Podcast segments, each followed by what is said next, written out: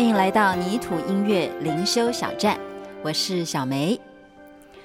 在上一集的灵修小站里面，跟您分享到诗篇九十篇，我们看到了第十节。其实呢，在第十节后面还有两节经文，也是我非常喜欢的，所以想在这一集的灵修小站里面跟您分享诗篇九十篇十二节。求你指教我们怎样数算自己的日子，好叫我们得着智慧的心。求神教我们怎么样数算我们的日子啊，好叫我们得着智慧的心。很多人都喜欢。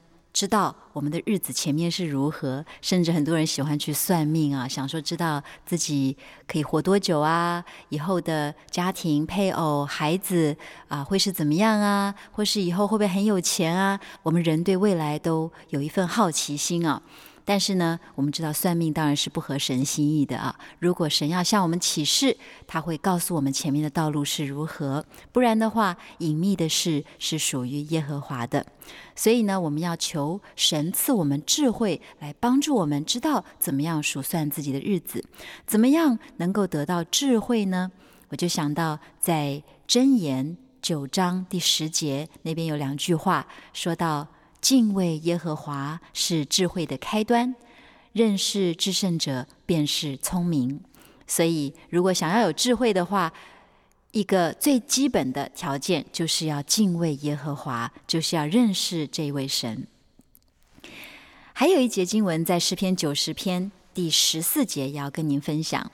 十四节说：“求你使我们早早保得你的慈爱，好叫我们一生一世欢呼喜乐。”哇，这是一句非常美的祷告啊！求神使我们早早保得他的慈爱，好叫我们一生一世欢呼喜乐。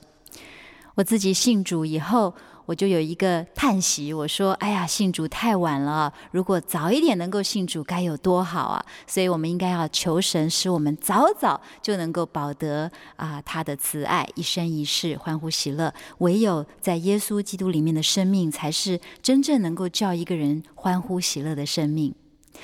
记得在啊几年前，我上过一门神学院的课程，那门课程的老师呢，给了我们一个功课。就是要我们回家，每一个学生要写一段自己的墓志铭啊，就是啊、自己以后这个离开世界以后，墓碑上面你希望刻什么字啊？除了你的名字之外，当时我们拿到这一个功课，大家都觉得很奇怪啊。可是当我们花时间去做这个功课的时候，就发现其实这件事情非常的有意义。到底你希望别人怎么纪念你呢？当你一生走完的时候，别人怎么看你这一生呢？而你自己又怎么样能够为你这一生下一个注解呢？